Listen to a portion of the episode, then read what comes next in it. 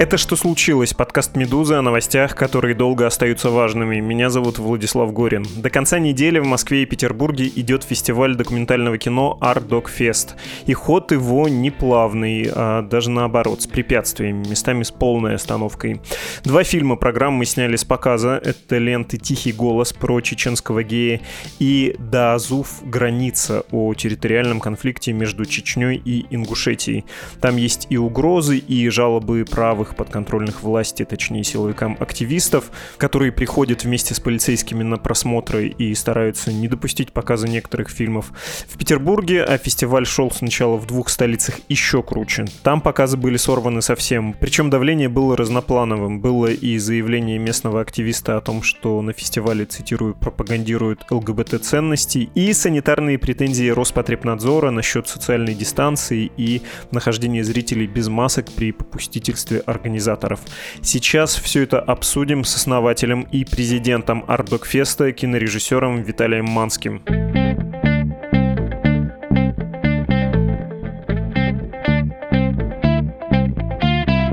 Виталий, здравствуйте. Добрый день. Мы с вами, по идее, про кино должны бы поговорить, но м, такие времена придется обратиться к более низкому жанру теленовостей или просто новостей. В частности, из Петербурга. Там бесповоротно сорван Ардокфест в этом году. Так ли это или есть еще возможность как-то показать нам фильмы?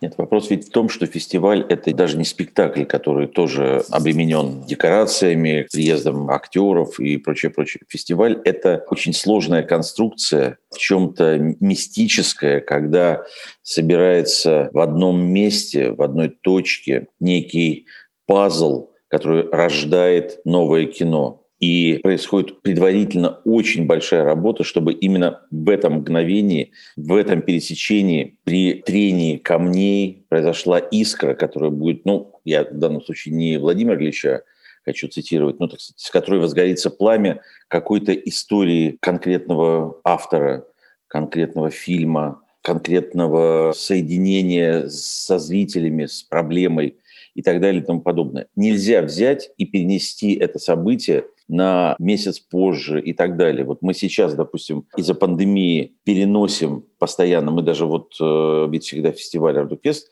традиционно все годы проходил в декабре. И даже этот перенос плановый, мы его готовили, мы к нему, так сказать, даже этот перенос серьезно ударил по моменту истины, что ли, в фестивальном существовании. А взять и перенести на неделю это просто нереально. Это будет уже не фестиваль, это будет ну, просто как бы не то чтобы формальное, а просто доведение до питерской аудитории информации о фильмах, которые отобраны в программу. Насколько я доходчиво объясняю, не уверен – но глубинно я понимаю очень точно, о чем говорю. И даже сейчас вот мы смогли открыть на нашей платформе Ardot Media половину питерской программы онлайн. То есть мы создали сеансы, и люди могут покупать билеты на данный момент на 15 из 36 фильмов, которые должны были быть показаны в Петербурге. То есть де-факто они эти фильмы могут посмотреть но также де-факто, точнее, я бы даже, может быть, сказал, де-юра они могут эти фильмы посмотреть, но де-факто это не фестиваль. Это не та атмосфера, это не тот процесс и не то чудо. Вот, в общем, наверное, фестиваль – это некое чудо, когда в какое-то мгновение облака пронизываются восходящим солнцем и дают удивительный рисунок, неповторимый вот этого мгновения который дает тени от э, каких-то деревьев, от каких-то лавочек, от каких-то людей. И вот через мгновение уже все по-другому. Вот это чудо уничтожено. И в этом заключается, может быть, главное варварство питерских властей, что они, ну, как э, матрос-железняк. Но это вообще просто для культурной столицы это тем более просто какая-то катастрофическая вещь. Я не хочу сейчас обидеть ни один регион, но если бы это произошло в каком-нибудь уральском городе, еще как-то, так сказать, ну, как-то можно это не то чтобы соединить в своем сознании, но как-то не до такой степени пронизывающая обида и какое-то, ну, полное разочарование. Но когда культурная столица занимается вандализмом. Я не знаю, отвечаю ли я на ваш вопрос. Я прихожу вечером домой абсолютно разбитый, неспособный, и даже последние уже фильмы, когда мы обсуждаем, я уже, так сказать, ну как-то вот на таком на излете. Не всякая птица долетит до середины Днепра, да, а утром, вот я сейчас иду, у меня в 10 утра начинается ардок школа, это два с половиной часа непрерывного моего монолога для молодых авторов, которых мы в том числе привезли со всей не только страны, но привезли из Киргизии, Узбекистана, Таджикистана. И мы с ними занимаемся, и мы им стараемся помочь в этом потоке проблем как-то найти свое спасительное бревно, чтобы выплыть и как-то заняться тем делом, которому они хотят посвятить свою жизнь. И это тоже фестиваль. И вот если представьте, вот в принципе в Петербург ведь приезжают авторы к нам в Москву. Даже более того, нам удалось в этой пандемийной неразберихе, в этих перекрытых границах организовать приезд даже людей из дальнего зарубежья, то есть из Германии, из Франции. Мы встраивали их приезды, то есть они приезжали в Москву, у них уже были куплены билеты на Сапсан, они должны были ехать, представлять фильмы в Питер, возвращаться, улетать самолетами. Это сложная такая логистическая история в том числе. И этого тоже нет. И вот, вот та же Ардок школа, вот сейчас бы закрыли, вот мы же еще тут живем под домокловым мечом закрытия в Москве, потому что московские тоже, так сказать, стали просыпаться и думать, а что это такое? Вот в Питере, блин, раз-два закрыли, никто вообще слова не сказал, ну там Сакуров, Косаковский еще пару яйцеголовых подергались, и все с рук сходит. Почему бы нам тут не проявить э, свою гражданскую позицию, чтобы Владимир Владимирович лично, так сказать, нас когда-нибудь позвал в Кремль и сказал, какие вы молодцы, милиционеры из э, отдела номер 15 подразделения 28 отряда 67, вы задушили гадину, которая порочит мое бесконечное правление в России, и вы помогли мне своим деянием более комфортно просидеть в кресле президента всей Руси до 2036 года, в котором я, конечно же, уже вообще без каких-либо референдумов и прочей шелухи продлю свое существование до 3789 года, когда, ну и так далее. Ну, простите за поток, но без потока не могу говорить о том, что происходит в огромной стране, которая каждым своим новым шагом превращается в Зимбабве. Каждым новым шагом. И уже просто не замечает того, что она теряет вообще человеческий облик. И мы все теряем этот человеческий облик. И этот человеческий облик еще как-то напоминает нам о своем существовании в фильмах Ардукфеста. Ведь фильмы Ардукфеста – это огромный спектр той реальности, которой нас лишили благодаря вот этому государственному диктату над всем аудиовизуальным отражением нашей реальности. Я сейчас нахожусь в Москве, и я не знаю, какой-то это то ли мазохизм, то ли что это, я не знаю. Я вот утром, когда делаю себе завтрак, зачем-то включаю телевизор. То есть каждый день я, когда включаю телевизор, я в момент нажатия на кнопку задаю себе вопрос, зачем ты это делаешь? Ты же знаешь, что сейчас оттуда польется, ты же кушаешь. Но это вещи несовместимые с едой. Но что-то меня пере, пере, как-то вот, и я все-таки эту кнопку нажимаю. И я понимаю, что это какое-то совершенно фантастическое зазеркалье. Но парадокс в том, что почему-то люди соглашаются потреблять это зазеркальное вот это все, и принимают его, и оно им прополаскивает мозги, оно просто засирает сознание миллионов людей. Это же просто бред, то, что там предлагают вживлять в сознание, в разум людей в их сердца, в их чувства. Эти лживые до отвращения ведущие с какими-то порнографическими улыбками на лицах, изображающие постоянный оргазм от э, того, что они сообщают аудитории.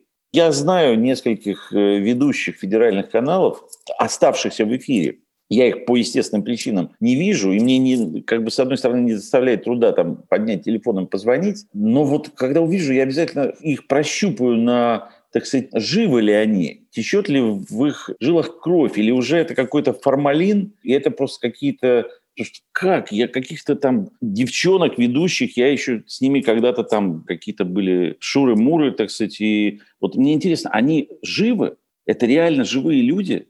Это же просто за предел. Понятна ваша позиция документальное кино как э, способ показать в том числе страну и что-то более живое, и телевидение как э, более фальшивая картинка. Давайте немножко вернемся, может быть, в Петербург. Простите, что все вас э, приземляю к новостной повестке, привязываю. Как вам кажется, и вообще принципиально ли для вас вот эта схема, когда некий активист, который известен своей вот этой традиционной для современной политики Петербурга охотой на ЛГБТ, говорит, что там пропагандируются ЛГБТ-ценности, и приходят госорганы, как-то реагируют. Это вообще стечение обстоятельств или это целенаправленная политика? Вас хотели закрыть или так сейчас устроена система, что она так реагирует?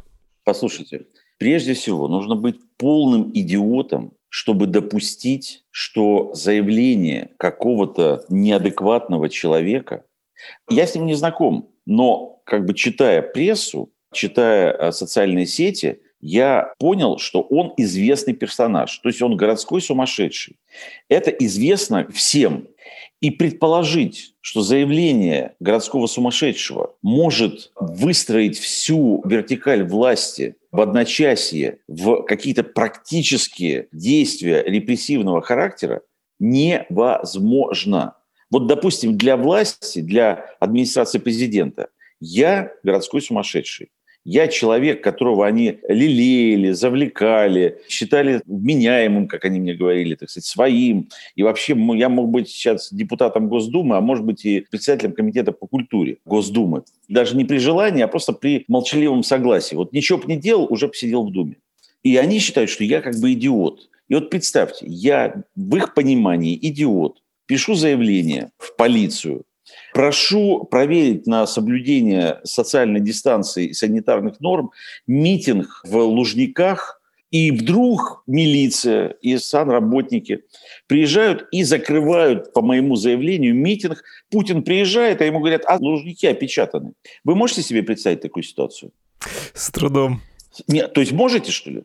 Ну, с большим трудом, но могу, конечно. Мы в России живем, я уверен. Это страна чудес. Нет, нет, слушайте, вы где-то живете на, на Луне, возвращайтесь, ваша экспедиция закончена, ваши дети и близкие вас ждут, возвращайтесь на Землю. Здесь уже э, весна 2021 года, вас отправили туда слишком давно, вы оторвались от реальности. Такого представить себе невозможно, потому что такое невозможно в принципе. Если я приду писать заявление в милицию, в лучшем случае, что произойдет? В лучшем случае – я уйду из этого отделения. Вот я зайду, напишу заявление и выйду, и пойду куда-то, буду, ну, так сказать, незадержанным.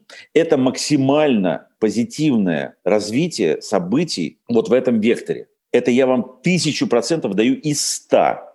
Из ста. А здесь происходит, что приходит, так сказать, с обратной стороны неадекватный человек, пишет заявление, и все начинает работать. Весь маховик системы начинает работать. И ведь не просто работать, они приезжают, полицейские вместе с э, Роспотребнадзором, это разные абсолютно организации. Они почему-то приезжают вместе на одном автобусе. За несколько часов до начала э, мероприятия они сидят и мониторят, кто заходит в кинотеатр когда начинается показ, они вместе выходят, и сначала полиция исполняет свой танец саблями, заявляя, что в зале присутствуют несовершеннолетние, а фестиваль маркирован 18+, а в фильме происходит, так сказать, садомия и прочее, прочее, хотя фильм о погибшем, убитом при участии, видимо, одного из жителей Санкт-Петербурга, нашего коллеги-документалиста Александра Расторгуева, когда полиция убеждается к огромному своему разочарованию, что ни одного несовершеннолетнего в зале зале нет. И они просто не подумали захватить с собой несовершеннолетнего, которого подбросить в зал как бы для реализации своей задачи. И тогда на авансцену выходит, так сказать, танец э, гадких лебедей в виде облаченных в буро-красный цвет девушек преклонного возраста из э, Роспотребнадзора – и они тоже с абсолютным разочарованием обнаруживают, что в зале, где разрешено 75% заполняемости, находится чуть больше 50%, и все в масках, и все документируется людьми, да, и так как это же документальный фестиваль, э, все же как минимум с э, мобильными телефонами, и все это снимается, и они понимают, что ну как бы не вписываются они в предъяву. И тогда они ошарашенные выскакивают в фойе, начинают э, бродить и проверять на чистоту щелей между паркета, и находят вдоль стены три банкетки, полуторки. Ну, банкетка-полуторка, это подразумевается, конечно, на ней может сидеть либо два студента третьего курса, либо один главный бухгалтер строительного треста. И вот на этой полуторке они видят, что говорят, вот здесь вот рядом один может сидеть тощий человек, а рядом с ним должен быть наклеен крест, чтобы не сел второй студент. И на основании ненаклеенных этих крестов в фойе, не в зале, в фойе, они закрывают зал, опечатывают в субботу и говорят, протокол мы выдадим понедельник, вторник, то есть прекрасно понимая, что фестиваль как бы все блокируется. И еще один зал на другом этаже они опечатывают, где вообще нет банкеток.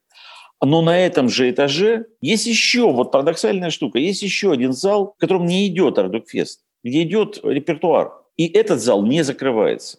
Ну, скажите, вот кем нужно быть, чтобы не понять происходящего? А на следующий день должна открыться еще одна площадка в Петербурге, Лендок, которая очень приглашала фестиваль, очень была заинтересована в фестивале. И площадка Лендок, когда увидела э, все эти хороводы на Караванной, она днем, ну, как бы, если говорить по-русски, сдрефила и дала заднюю. И э, разорвала контракт с Ардукфестом во имя спасения культурного центра. Ну, как они это сформулировали. Но каким-то чудесным образом их пресс-релиз не прочитали ни в полиции, ни в Роспотребнадзоре. Ну, они не читают культурные новости. И они к назначенному времени опять приезжают а это другой район города, значит, другое отделение милиции, так сказать, другая структура. То есть, понимаете, это говорит о том, что это не один сумасшедший или, так сказать, ревнитель, там квазипатриот, или там просто ну, какой-то неадекват в отдельном районе города, который, так сказать, совершил действия на караванной. Это уже другой отдел города.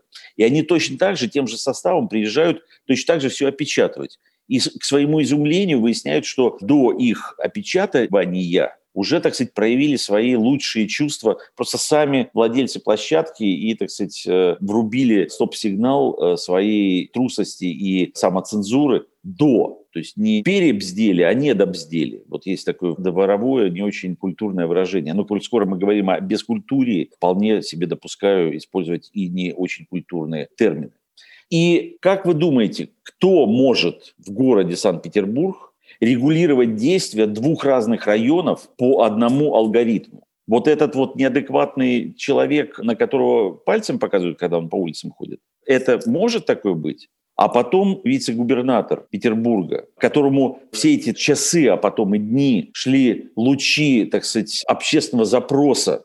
Не молчи, красавица, проснись, открой глазки, взгляни на мир, на подчиненную тебе культурную столицу. Тебя же папа с детства, черт возьми, по залам Эрмитажа водил. Ты же на малых голландцах воспитывался. Прояви свое глубинное понимание культуры, культурности. И он проявляет. И он говорит, у нас никаких претензий к фестивалю Ардукфест нет. Никаких. Мы все согласовали, мы все разрешили, у нас все прекрасно. Это действие Роскомнадзора. Ну каким же нужно быть вообще знаете, вот мне говорят там некоторые коллеги, очень такие влиятельные, говорят, давай там на Беглова-то не гони, Путина не вспоминай, Петровского вообще не дергай. Они ведь хотят э, типа где-то глубинно, ну не Путин с Бегловым, ну Петровский, может быть, он еще и как-то поможет. Он просто ищет, так сказать, вот как бы встать на какую-то кочку, чтобы, так сказать, вот, ну ты мужчина или кто, Петровский? Ну тебе вообще вот просто не стыдно? Да я бы сгорел, вот если бы я оказался в такой ситуации и был вынужден нести такой бред, я бы просто от стыда взорвался. Ну как ты культурный человек? Ты же все понимаешь. Ну ты... Блин, ребята, ну это просто что-то такое. Мне так обидно за страну, просто на разрыв. Если говорить про Москву, там тоже было давление в связи с фильмом «Тихий голос». Он был снят с программы фестиваля. Это лента про чеченского борца смешанных единоборств. Его зовут э, Хавадж, и он бежит в Бельгию, потому что его брат узнал про его сексуальную ориентацию и обещает убить. Ну, вот там, кажется, было не государство. Там все-таки, если и представители властей, то каких-то региональных кавказских. Вообще говоря, в Москве все шло более-менее штатно. То есть э, штатно нас пикетировали всякие квази-сообщества, э, штатно приходили и угрожали лично и мне в том числе представители э, сербов. Это все абсолютно штатная ситуация, это всегда, это очевидная вещь. Но действительно с вот этого фильма «Тихий голос» начала стремительно набухать какая-то очень токсичная и очень реальная угроза для фестиваля, для людей, которые работают на фестивале, для зрителей фестиваля. И я предупреждаю всех, и, наверное, и вас тоже предупреждали, что я до конца фестиваля не комментирую. И не факт, что потом тоже буду на эту тему говорить, пока не прояснится, как можно с этим соотноситься. Причину, по которой мы сняли фильм «Тихий голос» показа. Но я так сформулирую, что у нас не было выбора. То есть это не вопрос, когда мы решали, снимать или не снимать. В возникшей ситуации у нас выбора не было. Нужно было только снимать картину. И мы это сделали. Но после этого еще пошли не знаю, насколько это связанные вещи. Кинотеатр посетила большая компания представителей Роскомнадзора, или как он там называется. Они стали фотографировать всех людей в залах, на выходах. Они провели в кинотеатре ну, более четырех часов. Никогда такого не было за весь пандемийный период. Выяснилось, что есть очень реальная угроза нападения на зрителей во время показа фильма «Летняя война». Это немецкая картина о детском лагере в Украине, где занимаются патриотическим воспитанием, как, впрочем, в российских лагерях летних. И возникла очень реальная угроза нападения, потому что службы, которые в том числе нам помогают, мониторят э, вот эти переписки радикалов. Они бросили клич на сбор для акции в кинотеатре, а в этом кинотеатре проходила премьера в Большом зале мультфильма куда приходят дети, и мы думали, как нам быть, то есть мы не подчинялись и не реагировали на эту ситуацию, мы бы готовились к отпору, и у нас, так сказать, мы думали и о охранных предприятиях, э, чтобы, так сказать, э, организовать защиту для показа этого фильма, но понимая, что параллельно в зале будут сотни детей, мы э, приняли решение этот фильм заменить и поставить на другом сеансе. То есть он остается в показе, он будет показан в Москве на экране, но не в тот момент, когда в зале дети, пришедшие на мультфильм. И, в принципе, такой кейс происходит каждый день. А этот Роспотребнадзор, который был два дня, который приходит, мы тоже понимаем, что он не, ну как бы... Короче, я когда шел в кинотеатр, я шел, не понимая, кинотеатр откроется и будет вообще функционировать, или он тоже будет опечатан. Понятно. О том, что происходит с фестивалем Fest, какое давление на него оказывается в Петербурге и Москве, мы говорили с основателем этого фестиваля, кинорежиссером Виталием Манским.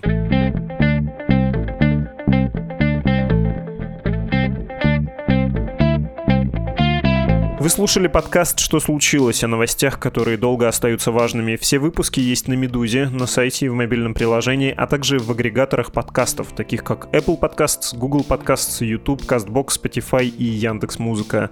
Предлагайте темы через электронную почту подкаст собакамедуза.io и через Telegram «Медуза loves you». До свидания.